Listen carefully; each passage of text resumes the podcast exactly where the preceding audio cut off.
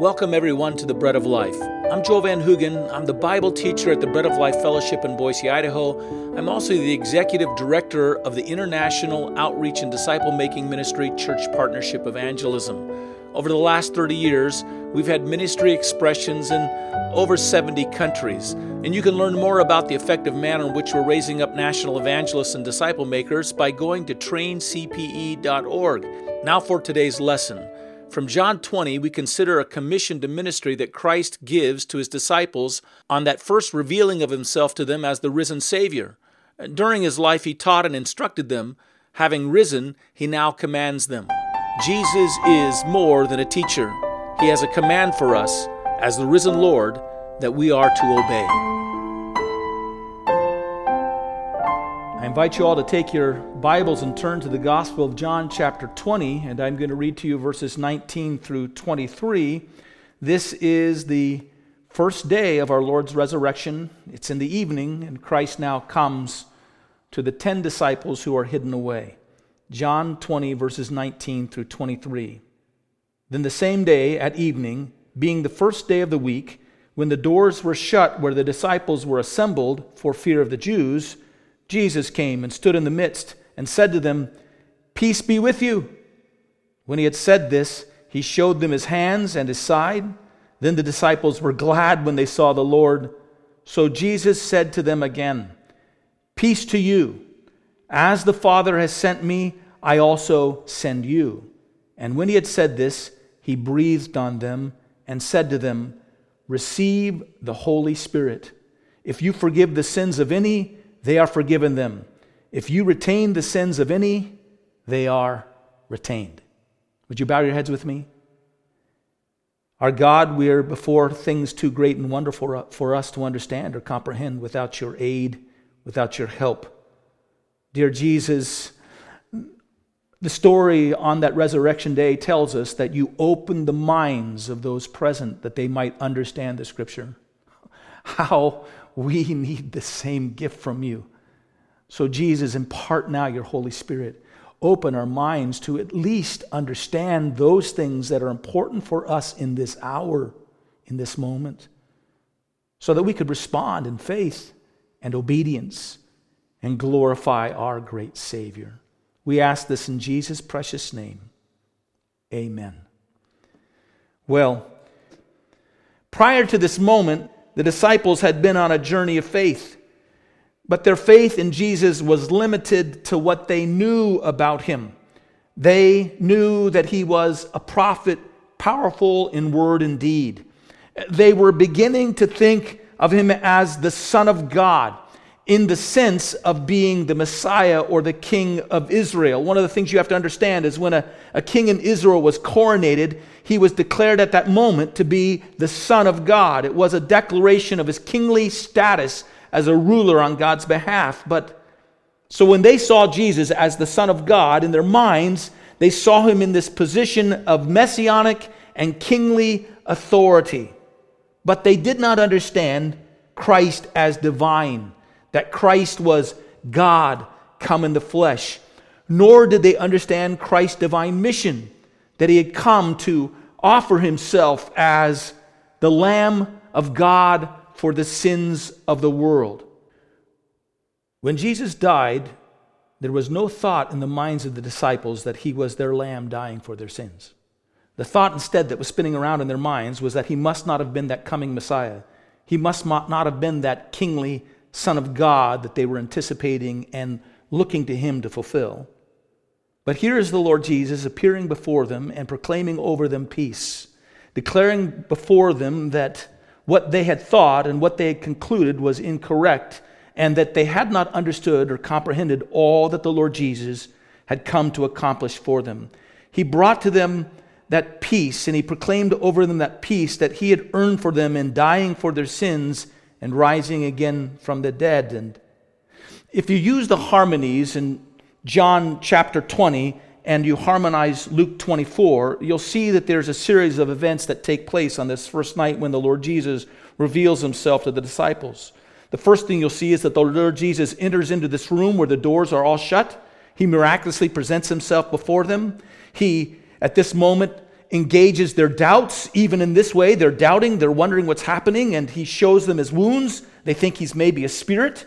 He shows them his wounds. He shows them the wounds in his hands and his side. He, he asks for food, and they feed him some fish and honeycomb. After he eats, we understand from Luke's account that he began to teach them from Scripture and relate to them the purpose of his death and his resurrection, and to demonstrate to them that this was God's plan, and that it was their duty now to share this plan to all the world. After having said that, he told them that they were to tarry in Jerusalem, and there they were to receive power to carry this message forward to others. They're filled with joy, they're filled with gladness. They begin to celebrate. And it's at that point in time that the Lord Jesus, the second time, repeats this declaration Peace to you. And after repeating that declaration, he immediately says, As the Father sent me, I also send you. The Lord Jesus is transitioning from instruction to authoritative command. This second declaration is not a bestowal of the gift of peace to them, but it's a bestowal of ministry to them to carry to the ends of the earth. Their peace that He bought for them on the cross, they are to carry as a message of peace to all individuals who repent of their sins and believe in the death and resurrection of Jesus Christ. They are to take this message to the ends of the earth. There are elements in this passage, by the way, that we've read that are not easy to understand. And if you read the various commentators and you follow the various messages that have been preached on this passage through the years, you find that there's significant disagreement on what the passage means and what we can draw from them. But it seems to me that there are some things that are very plain. And it's those plain things that I want to speak to you and repeat to you this morning. There is, in my mind, a plain demonstration at this point in time of the messianic and divine authority of Jesus Christ and a commissioning under that divine authority of a mission to his disciples and to us. Here are the three things I want us to notice. First, that as God, the Lord Jesus sends them out. Second, that as God, the Lord Jesus breathes life into them. And third, that as God, the Lord Jesus commissions them and gives them the authority to declare the giving or the withholding of the seal of peace.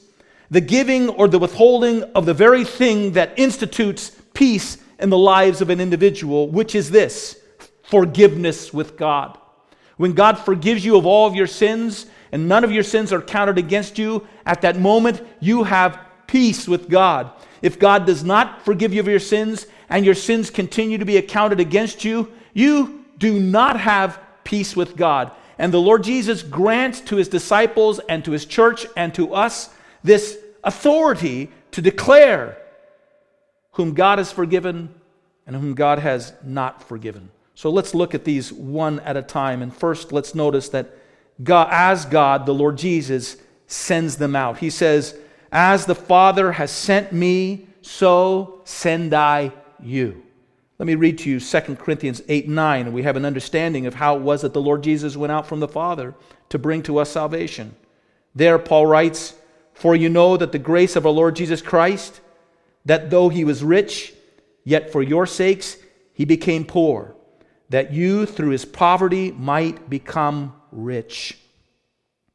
Our Lord left the wealth of eternal glory and emptied himself and set aside all the prerogatives of the eternal Son of God and came to earth on a mission to reconcile the world to himself. The Son of God came and entered into a life of impoverishment in order that we might have life through him. And it was the will of the Father that he might do this. The Father sent him. And now the Lord Jesus is sending his disciples out He's commissioning the church that we're a part of and that we belong to, we ourselves, to go out in the exact same way.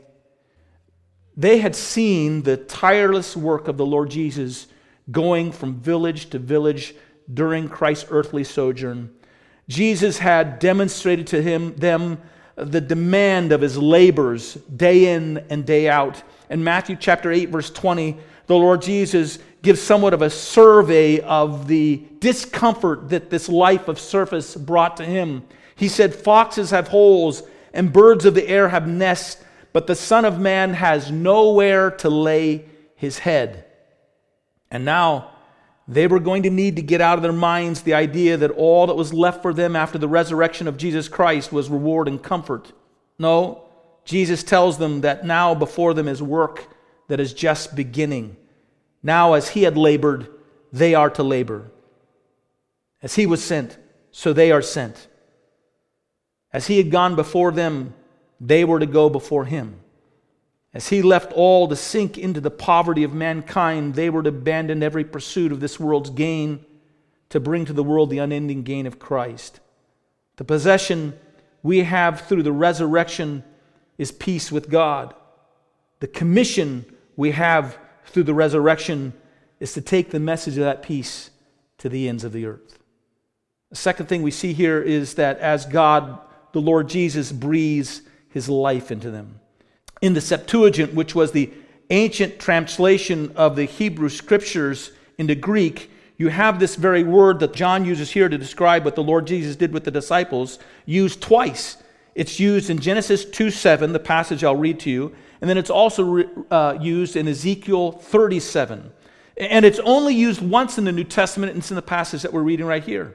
And the idea is to breathe, where it says the Lord Jesus breathed upon them. The word there is to blow forcefully. It's the same word that's used in Genesis 2 7, as I've mentioned. Let's read that here quickly. And the Lord God formed man of the dust of the ground and breathed into his nostrils the breath of life, and man became a living being. This is the breath that is generating the life that's given to all mankind that we're all born into. It's the, it's the breath of God's creating force making mankind in his own image. There's another place again in the Old Testament where this word is used, and it's found in the Septuagint in the Greek, and that's in Ezekiel 37. There, Ezekiel has a vision of a valley that's filled with dried bones, and God miraculously pulls together all these bones and assembles an army of skeletons and then God brings flesh upon these skeletons and skin upon these skeletons, but there's no breath in them. And then God commands, and breath comes, and breath breathes into them life. And we're told that they live again from the grave. And it's a prophecy. Ezekiel is made to understand that he is prophesying a, a spirit and breath of regeneration that will come upon the people of Israel. And it is this prophecy that the Lord Jesus is fulfilling before these disciples. They had just run and abandoned him. They had turned from their search of seeking truth and seeking him out to seek out their own self preservation. They had corporately joined in the spirit of denial that seized Peter on the night of Jesus' arrest. And here they are cowering, a dissembled lot of unbelievers and doubters in the upper room. And the Lord Jesus, the risen Lord Jesus, returns to them, declaring peace to them. And upon this moment, Christ breathes upon these skeletons, these assembled men of flesh and blood. He breathes upon them his regenerating life. Well, thank you for listening to the Ministry of the Bread of Life. To learn more about our ministry, let me suggest you go to one of two websites. First, go to traincpe.org, traincpe.org, to learn more about the work we're doing all over the world to equip and engage the body of Christ in personal evangelism, discipleship, and church planting. Or to learn about our work in your community, go to breadoflifeboise.org. Until the next time, God bless you.